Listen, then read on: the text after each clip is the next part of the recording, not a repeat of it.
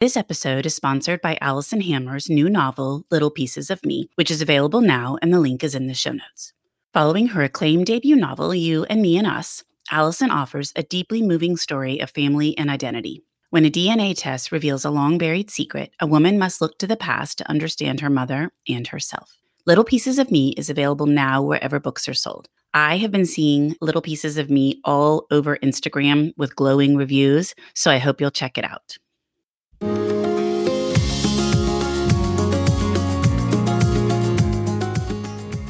This is the Thoughts from a Page podcast, which is now a member of the Evergreen Podcasts Network. My name is Cindy Burnett, and each episode I interview authors about their latest works. For more book recommendations, check out my earlier episodes and my website, thoughtsfromapage.com, and follow me on Facebook and Instagram at Thoughts From a Page. Today, I am interviewing Karen White about The Last Night in London. Karen is the New York Times bestselling author of more than 25 novels. She has also co authored three books with best-selling authors Beatriz Williams and Lauren Willig. She grew up in London, but now lives with her husband and two dogs near Atlanta, Georgia. Conversations from a Page, the literary salon that I run with Krista Hensel, is hosting Karen with Kristy Woodson Harvey on April 28th at 11 a.m. Central Time. It will be on Zoom, and we would love to have you join us. There's a link in the show notes if you want to find out more information. I really enjoyed speaking with Karen, and I hope you enjoy our conversation. And now for a quick break. For the last year, I have been focusing more on my health and my eating habits. In connection with that, I have started drinking AG1 in the morning. I first gave AG1 a try because I needed more energy. Since drinking AG1 daily, I have definitely felt more energized. Not only does AG1 deliver my daily dose of vitamins, minerals, pre and probiotics, and more, but it's a powerful, healthy habit that's also powerfully simple.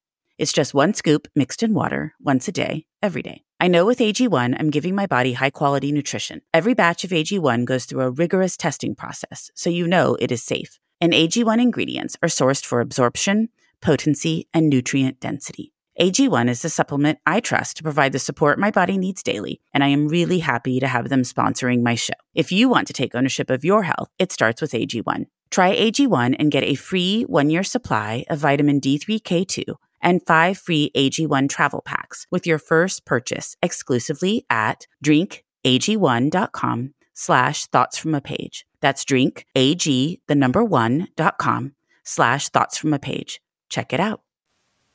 Welcome, Karen. How are you today?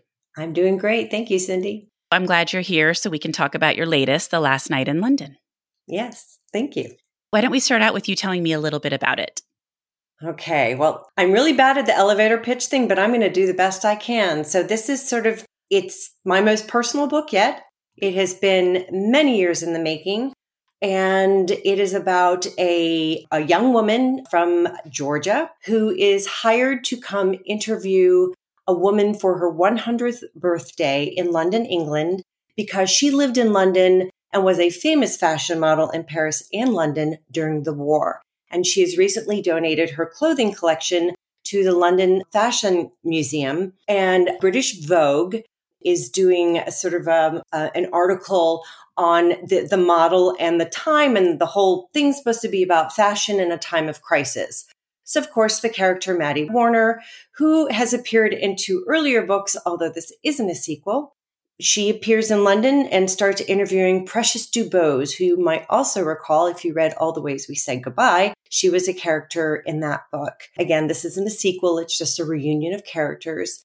And of course, when Maddie begins interviewing Precious, they both start peeling back the layers of all the secrets and of all the pieces and parts of their lives that they have kept hidden for so long. And in many ways, they form a very unexpected bond and reveal very surprising secrets about each other. Well, where did you get the inspiration for this one? I know you lived in London when you were younger. So, did you incorporate some from your time there, or like where did the ideas come from? Well, I have to say, the initial idea came from years and years ago well, maybe not, I'm not that old, but when I was in seventh grade, we moved to London. My father uh, worked for Exxon. When we moved, we moved into this beautiful Edwardian building. It was built in 1904 on Regent's Park. Um, it had many famous residents, including Mick Jagger.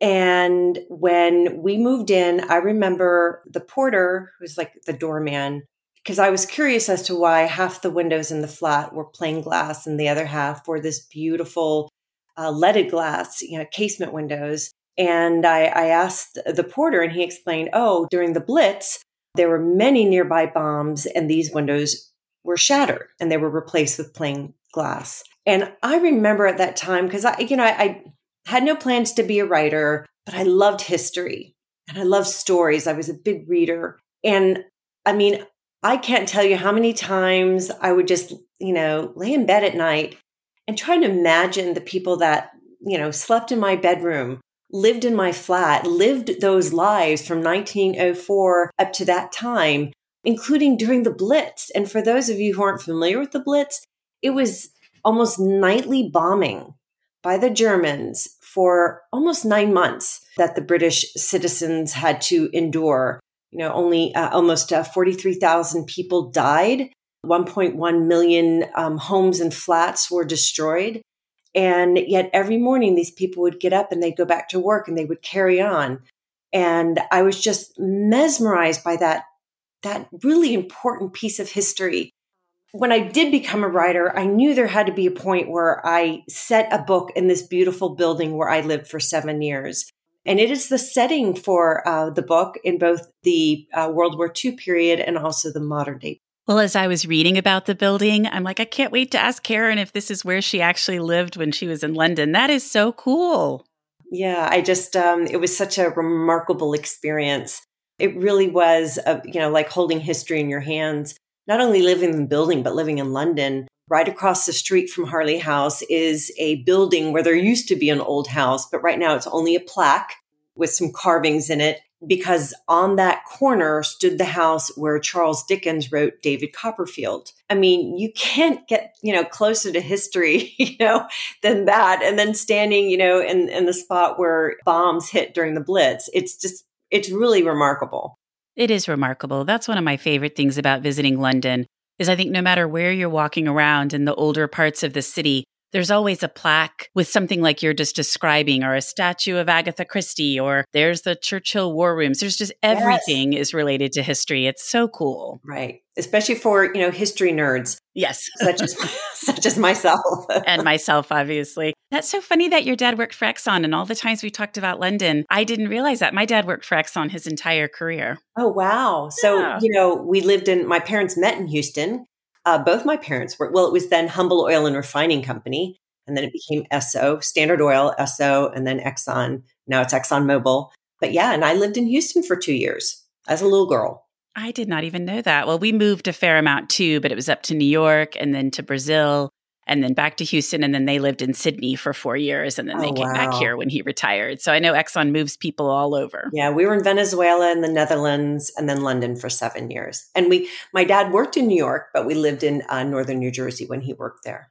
We lived in Westport. So it was the same thing. He took the train into the city. Well, what else did you incorporate? Your building? Was there anything else from your time there that you put into this story or any other personal details? Um, yes. I mean, and it's funny. I've, I've been posting a lot of pictures on social media. I probably should post these, you know, on my website. Thank you for reminding me. I'm making a note to myself. So I have a lot of pictures and I should be, you know, I finally reached the age where I'm just not embarrassed by my old pictures anymore.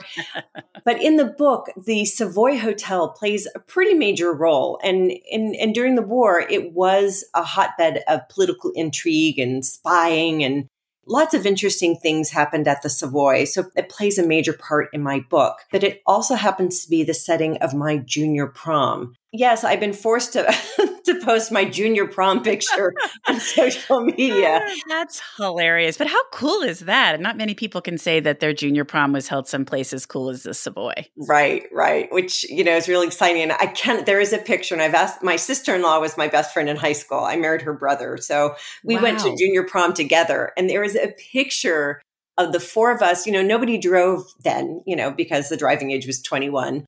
So for prom, you know, not only did we get to go to prom in these gorgeous London hotels, but because we could, we would rent like a Bentley or a chauffeured Bentley or Rolls Royce to take us there. And there's a picture of us in front of Harley House getting, you know, the chauffeur holding open the door and us getting inside, you know, uh, dressed up in our prom stuff. And I'm dying to find that picture because there are several scenes in the book where Precious is picked up at the front door in a very fancy car. And um, I so want to find it. I just can't. I think I took it out for some reason and didn't put it back. So I have to ask my sister in law if she can get her hands on it. That's what I was just going to say. Ask her if she has it. Yeah, because it's it's it's pretty awesome, and yeah, great, lots of great memories. And um, there, what is the other thing? There's another. Oh, there's a really embarrassing picture of me uh, standing. So I have a picture of Mick Jagger standing on the roof of Harley House which happens to, and I happen to find it by accident on the internet. I mean, if you Google Mick Jagger Harley House, you'll you'll see it there. He lived there for a number of years with uh, Marianne Faithfull. But it's so funny because my nerdly moment, I've only ever skipped school once in my life. And that was because I had started reading Gone with the Wind the night before and I couldn't put it down. So you know, I told my mom I was, you know, bye mom, because we would just walk to the tube station and go to school. And so I said, bye mom. And I went right up to the roof. And that same spot where he's pictured is where I played hooky that one day in seventh grade to read Gone with the Wind. Okay, I love that. That the one day you skipped school, it was to read Gone with the Wind. I know, right? How nerdy is that? so I could read for crying out loud. No, I wasn't smoking cigarettes. I wasn't doing anything bad. I was reading. Exactly. So you have the right career. It's clearly showing. Clear, yeah, it was, yeah. It was clearly meant to be. Well, I love that. Well, what about research? So tell me a little bit about your research for this one, because I would assume there was a fair amount. There was. And sadly, it had to be all confined to books. We had made plans to go to London in 2019. And then I, uh, my parents both had like health issues that needed to be addressed ASAP. I had to move them put them in a facility and then sort of take over all of their care, which became a full time job. I mean, it was it was very difficult, and uh, that's why this book actually it was it was supposed to be out last year, but it was eight months late because I was dealing with, you know, life. Life happens. And so we didn't make it to London. And then we thought, okay, we'll go, um, let's go to France because I want to go to the Normandy beaches. Not that it's part of this book, but I've always wanted to go. And I can't believe I lived in England for seven years and I've been to all sorts of cool places, but never the the Normandy beaches. So we're going to do a little bit of London again. I was going to, you know, go to the uh, Churchill War Rooms, and um, nope, COVID. so, so I had to do everything reading. But luckily, there is so much out there about Winston Churchill. There's so many personal accounts of people who lived in London during during the Blitz. There are diaries there is and i there was a project that was sponsored by the government where they they had people write their observe the it, has the word observation in it. I'm sorry, I can't think of it right now, but um, they're observation journals of people living in London during the Blitz.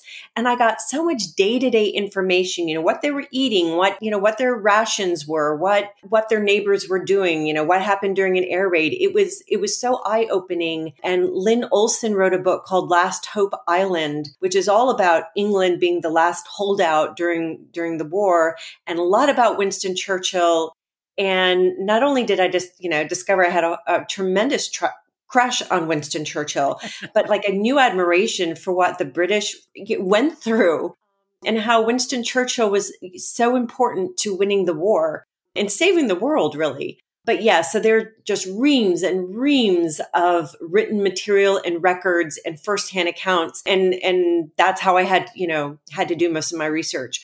I do have a British friend who lives in London so I had her read the manuscript. I'm like, you know, it's been a while since I lived there. I just need to make sure that I have all the slang right and I'm not making any mistakes and that I've got this right. Um, and, you know, in terms of directions and tube lines, because they've added a few tube lines since I've lived there but yeah, so she only had a few corrections. For instance, I said, you know, people put cream in their tea. It's not, it's milk. And, um, and I should have known that. Yeah. So just a few changes. So I, I, it should be as accurate as possible. And any mistakes are completely mine. I think that that's natural. And I think it's wonderful that you do the research to make it as authentic as possible. I also think, like you were just saying, I can't imagine what it was like to live in London during the Blitz even though there is so much written about it and I've read a lot and watched a lot, still to just think that they truly did just get up day after day, head out into the streets, awaiting any second, you know, these alarms going off and, right. you know, watching all of these things happen. It's just, it's truly mind boggling. Right. There's also so many pictures, you know, photographic mm-hmm. accounts You right. know, they show people in the shelters. They show people the net, the morning after an air raid. You know, there's a woman, the front of her store has been blown out, but she's brought the merchandise out onto the sidewalk and she's there sweeping up the glass.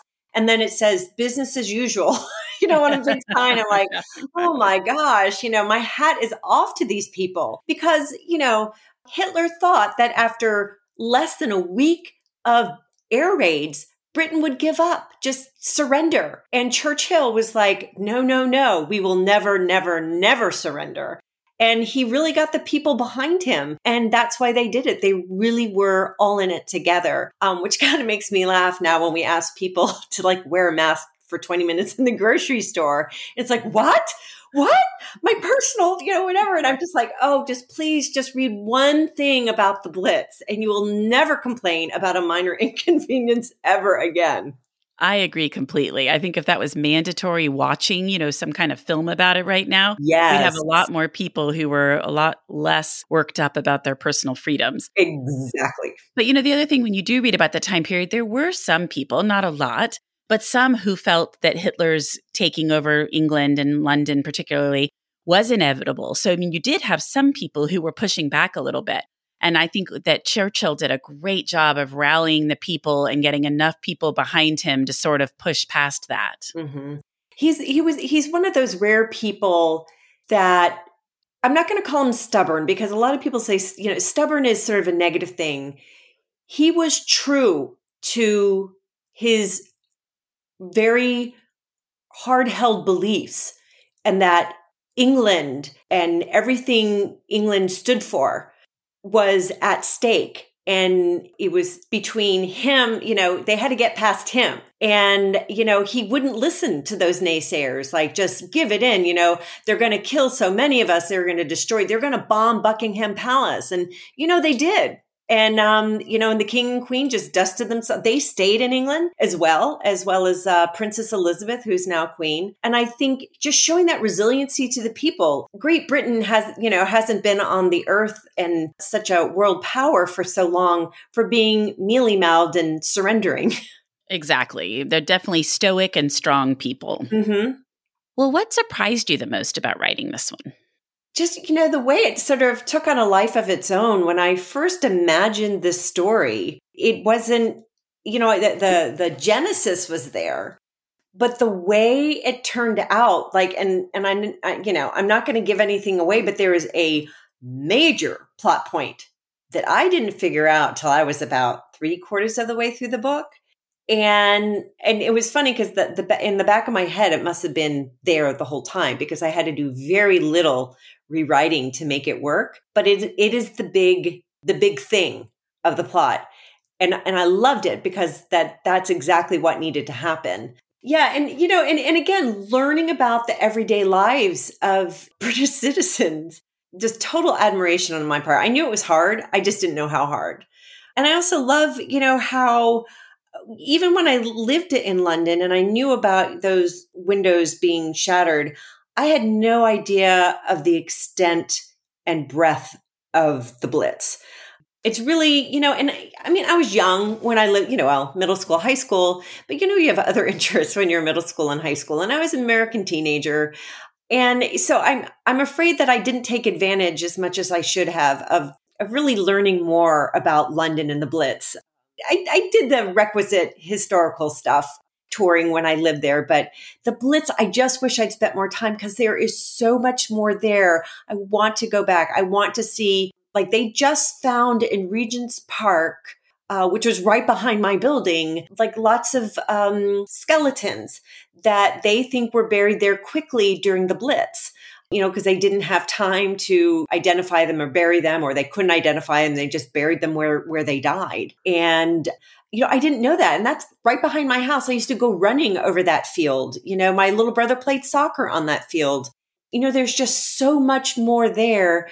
Um, and I keep on begging my husband, please let us move. I can work anywhere. And he's like, yeah, Karen, but I can't. I'm like, well, that's not my problem.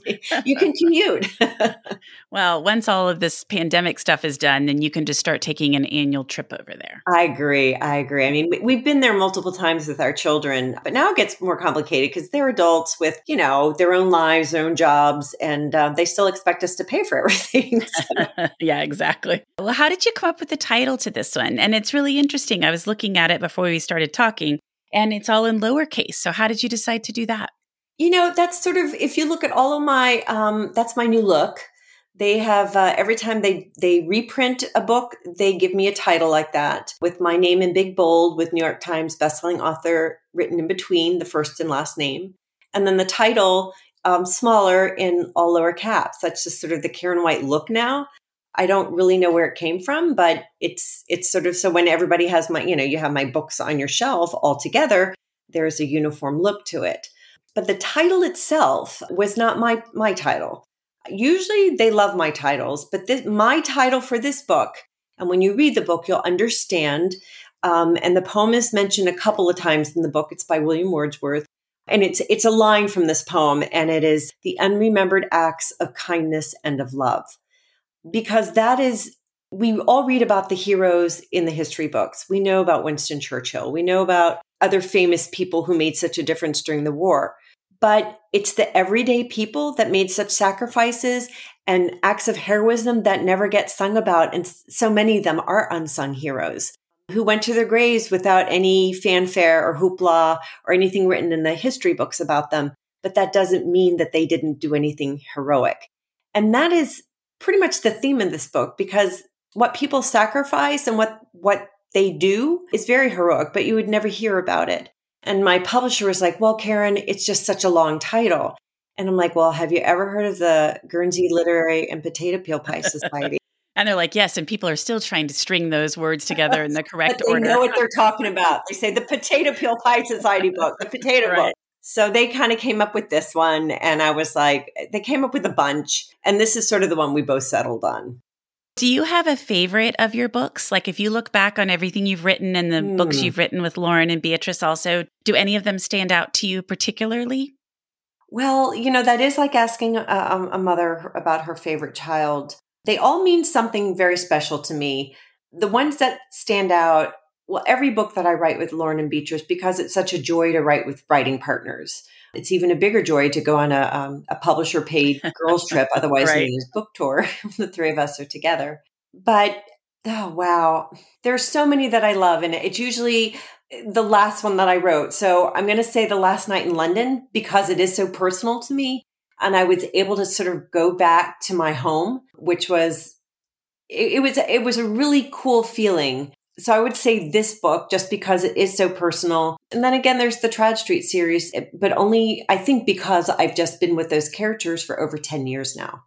And that's a long time to have them inhabiting your world. Oh, absolutely. It's it, it, it they're like my my cousins, my sister, my children. You know, they're just they're here all the time. they don't go away. Yeah, you're thinking, I wonder what they're doing now. yes, I do. I really and when I'm in the middle of like right now I'm I'm sort of in the middle of of you know between one book and the next and i keep on thinking oh wait i let oh they're waiting for me to get back to them last they were in the dining room they're still eating and you know they're probably wondering where i am I love that. I don't know. For some reason, that just always tickles me when authors say that, like these characters are real people. I think that's so fun. Of course, they're real.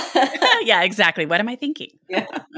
well, on that note, what about what you're working on at the present? Is there anything you can tell me about? Oh, absolutely. So the Tradd Street series, the last book does come out this November. It's The Attic on Queen Street. Because it was very hard for me to say goodbye, although I knew I needed to say goodbye, my publisher and I decided that there needed to be a spin-off series. So that spin-off series um, will the first book, which I am currently working on right now, and it is called The Shop on Royal Street, will be out next fall. Wait, not this fall, next fall. Yeah. What year is this? So 2022 fall. Yes, exactly. And which so it'll fall, you know, it'll be a month after the last book in the Tradd Street series. This story, this series will be set in New Orleans and the lead character will be Nola Trenholm, who is the young daughter in the Tradd Street series. And now she's all grown up.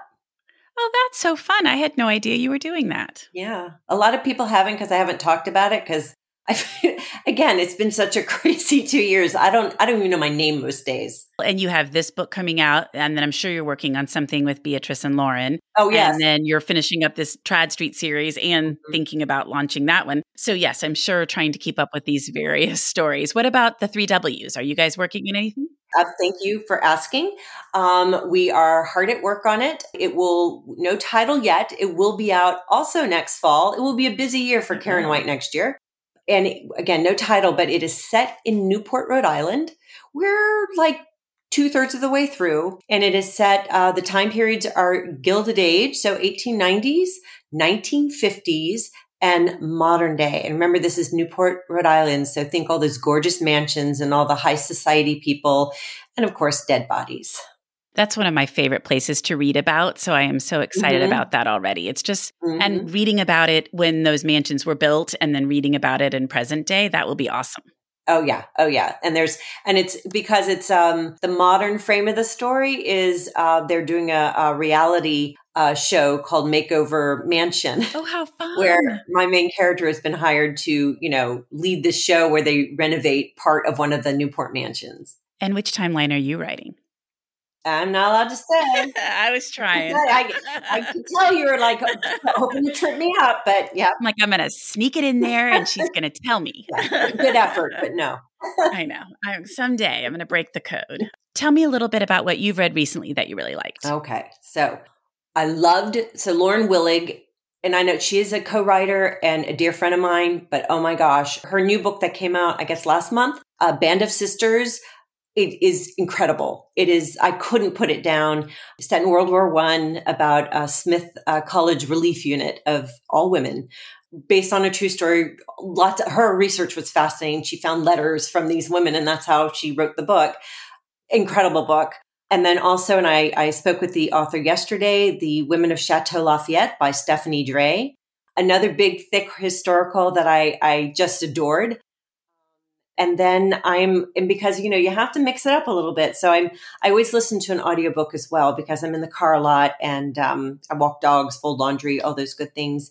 And that book is called ghosted by an author who i've never met um, a new author to me. My daughter recommended this book. It's rosie walsh I love that book. I haven't heard about that in so long. Oh my gosh. Don't tell me because I'm not done. Oh, is, I can't because yes, you do. Yeah, it is so good. It is so good. So good. So I have to see what else she's written because I love her style of writing. It's brilliant.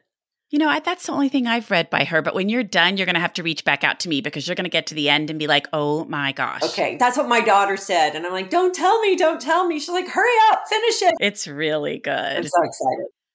Thank you, Karen. I always thoroughly enjoy speaking with you. And I forgot to mention that our Conversations from a Page Literary Salon will be hosting you and Kristy Woodson Harvey on April 28th. Yes. So hopefully people will join us and I'll put that link in the show notes. But I'm really excited to have the two of y'all together to talk about your books. Thank you. I'm looking forward to it. And thank you for today. This has been lovely.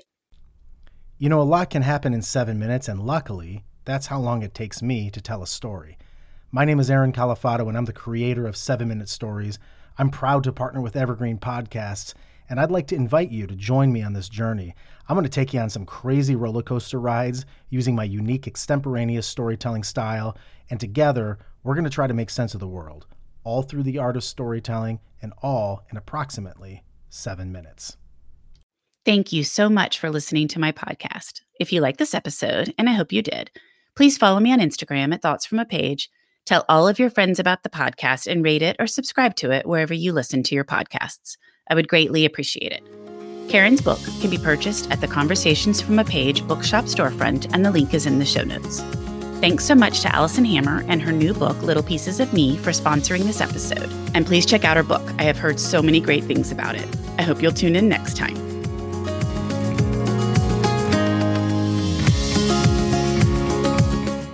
Hi, I'm Emma. And I'm Joe. And, and we're, we're, the, Professional, Professional Book, Book nerds. nerds. Two Mondays a month, we interview authors and talk about their upcoming books, what drives them, and their go to order at the cafe. On Thursdays, we share recommendations and dive into topics readers face, like how do I actually read the books on my to be read list? You can find the Professional Book Nerds podcast on Apple Podcasts, Spotify, or wherever you get your podcasts. Want to learn more about us? Our website is professionalbooknerds.com, and you can find us on Instagram, Twitter, and TikTok at ProBookNerds. We hope you'll come and listen, and as always, Happy, reading.